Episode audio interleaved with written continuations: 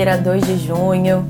Eu sou Camila Maia, jornalista da Megawatt, e esse é o Minuto Megawatt, transmitido ao vivo no Instagram e disponível posteriormente nas principais plataformas de podcast.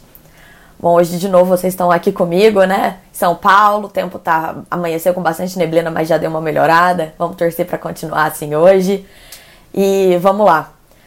Inflação continua sendo o principal assento do momento, então a gente vai falar sobre as novas ações do Congresso para tentar minimizar os aumentos dos preços de combustíveis, das tarifas de energia elétrica também. A gente vai falar sobre novidades na privatização da Eletrobras, a decisão de ontem do Comitê de Monitoramento do Setor Elétrico, o CMSE, referente ao abastecimento de Roraima, é, a aquisição nova da SPIC e a agenda do dia. Então vamos lá que tem bastante coisa, principalmente aí na questão do, do Congresso. Eu dou uma olhadinha pro lado porque eu tô olhando a minha cola, porque foi bastante coisa que, que saiu ontem e hoje de manhã, né? É, ontem o Senado ele aprovou um projeto de lei que ainda vai para a Câmara e que pode representar uma mudança bem grande nos planos das distribuidoras. Ele é referente ao ICMS que foi cobrado a maior dos estados é, na conta de luz dos consumidores. É uma ordem, está estimado na ordem de 50 bilhões de reais. O Supremo Tribunal Federal, ele decidiu, tem decidido, né, ali desde 2019, mas o entendimento final saiu no ano passado, né, a modulação da decisão, que o ICMS ele não deve compor a base de cálculo de outros tributos, o PIS e o COFINS. Então, com isso, é, foi é, todo mundo percebeu que tinha pagado um ICMS muito maior do que deveria nesses últimos anos. E a decisão, ela foi modulada no ano passado, só que até então as distribuidoras, elas estavam considerando que esse crédito tributário que deveria ser passado aos consumidores via tarifa, ele seria limitado aos 10 anos anteriores à decisão. É, então, se a distribuidora entrou com um processo questionando essa cobrança em 1995, em 2019 ela teve uma decisão ali, transitou em julgado, que foi cobrada maior, ela tinha de ressarcir aos consumidores os 10 anos antes. Só que de 95 até, até 2009, é isso, fiz a conta certa, esse valor seria capturado pela distribuidora. Então, muitas distribuidoras, como a Equatorial, a Light, a Semig, elas lançaram nos seus balanços é, contabilmente esses créditos de CMS que elas teriam a receber pensando, vou compartilhar com o consumidor, já que a regra determina isso. A ANEL até discutiu bastante sobre esse assunto, falou que isso seria é, regulamentado depois, como é que seria a devolução, e acabou que nos últimos anos a ANEL tem usado esse crédito de CMS para ajudar a mitigar os aumentos tarifários. Tem entrado ali no pacote de mitigação do regulador, que inclui outras medidas, como por exemplo, é, diferimentos na tarifa, a gente está diferindo o pagamento de parte da tarifa de transmissão, é, tem algumas outras questões como as contas, os empréstimos, as mudanças ali nas taxas. Então, tem bastante coisa que o regulador está usando, as ferramentas, para poder mitigar a tarifa, e uma delas tem sido isso. Já tem mais ou menos 13 bilhões de reais sendo usados nesse sentido. O que, que a decisão do Senado muda? A, de a, decisão do Senado não. O projeto de lei que foi aprovado pelo Senado, que ainda precisa passar pela Câmara e ter aval do presidente, né? Mas essa, essa, esse projeto de lei do Senado, ele determina que todo esse ICMS cobrado a maior, ele vai para o consumidor por meio da tarifa. Então, é, caso esse projeto de lei seja confirmado e é, de, é, posteriormente transformado em lei, vai ter um impacto grande. Para o consumidor vai ser positivo, para a distribuidora a gente tem que ver como é que vai ser. Porque a, tem que avaliar cada uma delas, inclusive quem já lançou no balanço se vai ter que fazer alguma reversão, quem já reverteu parte. Então tem toda essa discussão para se seguir. É, outra pauta do Senado é a questão do limite ali da cobrança do ICMS de novo, o ICMS está em todas. o ICMS, a cobrança do ICMS, é, a, alíquota cobrada, né? Na semana passada a Câmara aprovou um projeto de lei que bota um teto na alíquota cobrada de ICMS pelos estados em 17% de setores considerados essenciais. Entre esses setores essenciais estão os de combustíveis e o de energia elétrica, que entram aqui na nossa pauta da Megawatt. Então, com essa limitação de 17%, ótima para o consumidor. Aqui em São Paulo, se você for olhar na sua conta de luz, acho que a alíquota é 25%. Então, vai cair para 17%, vai ter uma ajuda. É, no caso do combustível, o Senado ainda até avalia como que faria para garantir que, que, esse, que essa redução ela vá diretamente para o consumidor. Que o, o dono do posto de gasolina ou que a distribuidora de combustível não embolse isso como uma margem. Agora, o que está acontecendo? Para os estados, isso é muito ruim, porque você reduz muito a sua arrecadação. E a estimativa dos estados é que isso reduz a arrecadação em cerca de 90 bilhões de reais. Então, é, o que, que o Valor Econômico reportou hoje?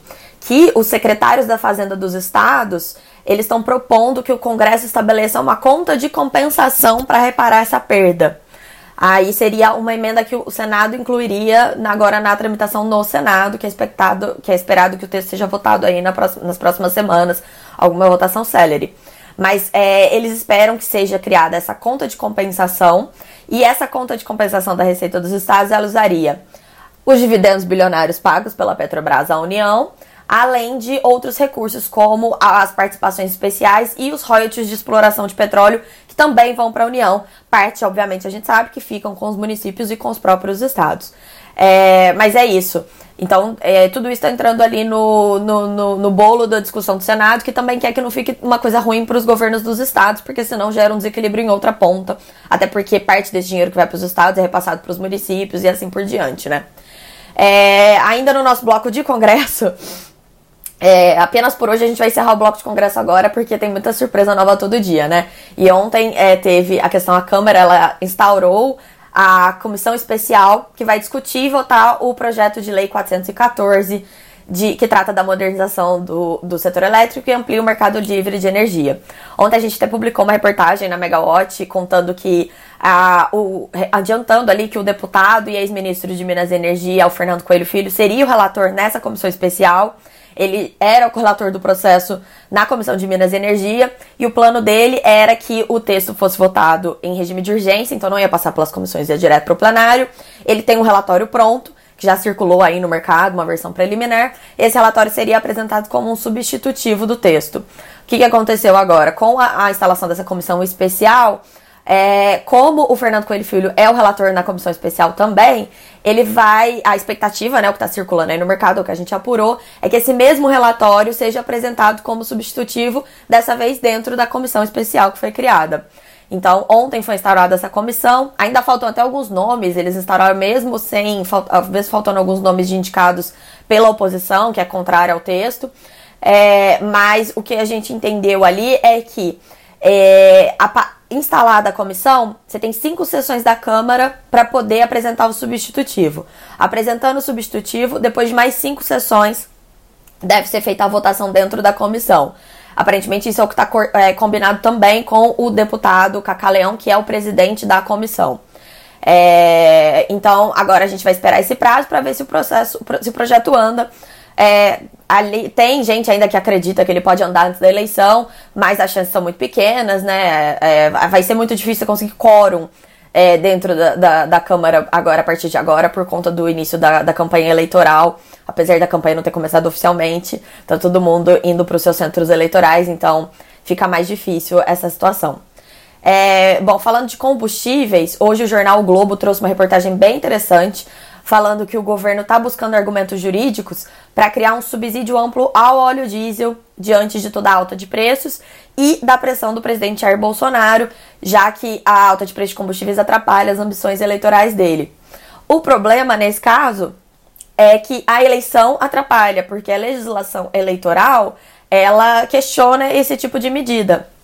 Então, o que a área econômica está tentando fazer? Além de criar um espaço no orçamento que é apertado para conseguir botar esse, esse subsídio, é, que eles estão chamando de benefício, mas enfim, seria um subsídio.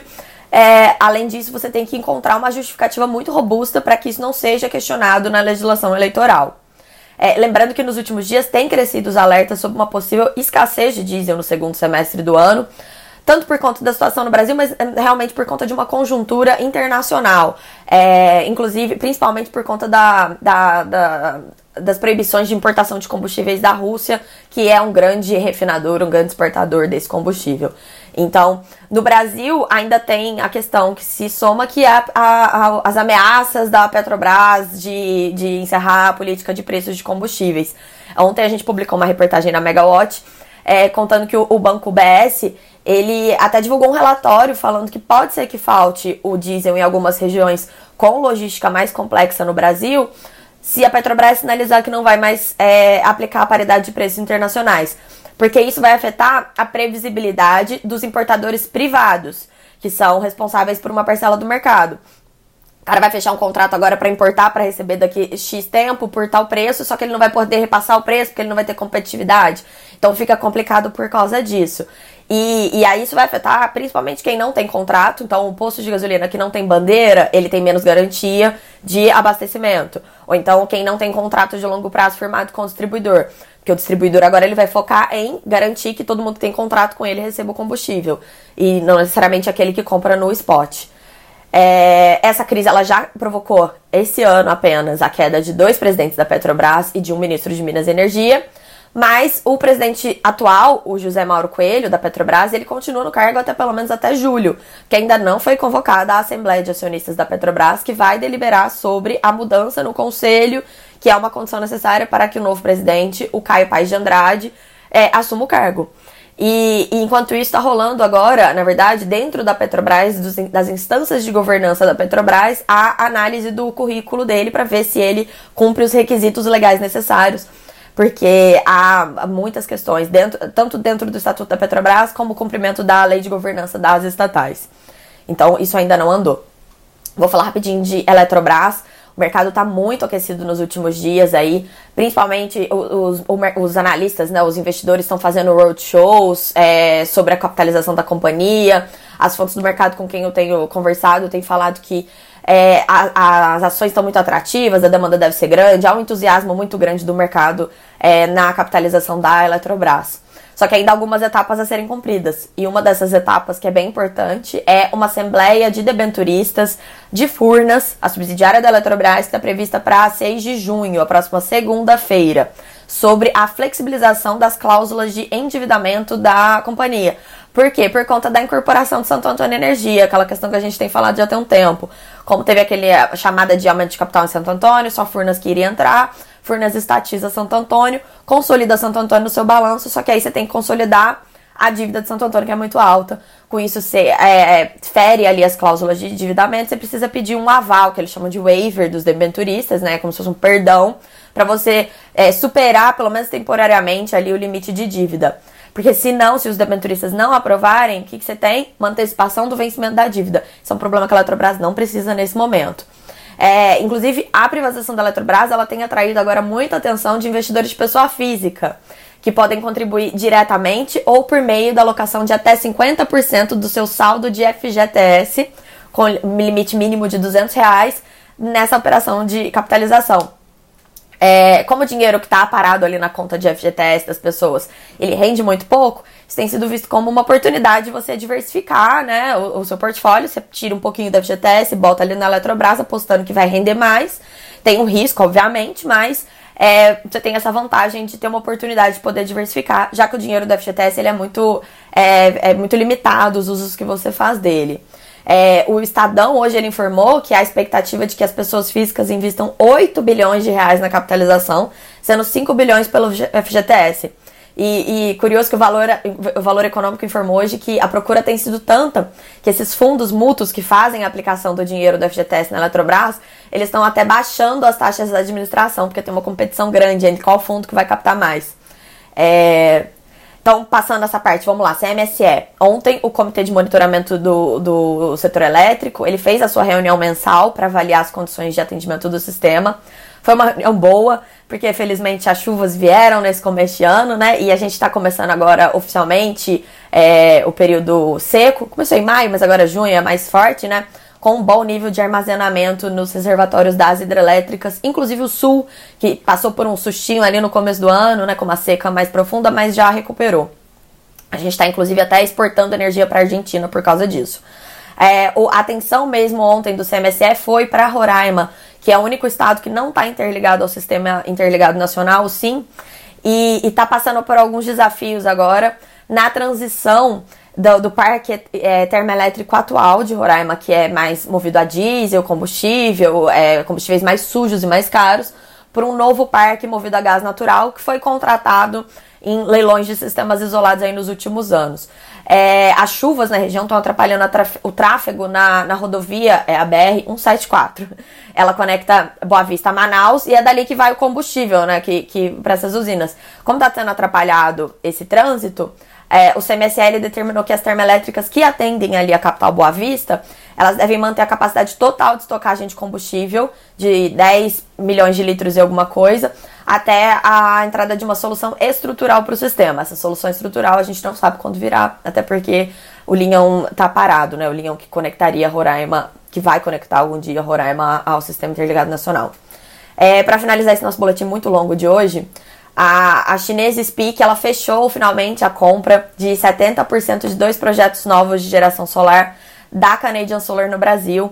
Esses projetos ainda não estão em operação, né? São Greenfield. Então a, a, a Speak e a Canadian vão investir juntas 2 bilhões de reais no desenvolvimento desses ativos, conforme uma reportagem do Valor Econômico de hoje, que é, eles conversaram com a CEO da Speak, a Adriana Waldrick.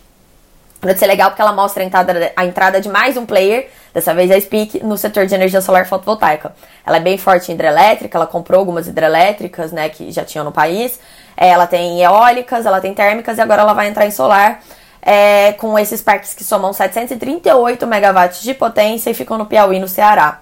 É, e mais uma vez, é importante que esses projetos eles vão entrar com é, desconto no fio, que é o que todo mundo quer, porque eles entram em operação até 2023, e eles têm PPAs de longo prazo firmados ali para quase toda a energia do, dos projetos. Então, a solução de financiamento ficou mais facilitada. Uma boa notícia aí, mais uma expansão do nosso, do nosso sistema com fontes renováveis. É, é isso, gente, já falei demais. Vou liberar vocês, o dia hoje ainda é longo. É, amanhã vocês estão de volta com o Rodrigo Polito. Então, até a próxima e tchau, tchau.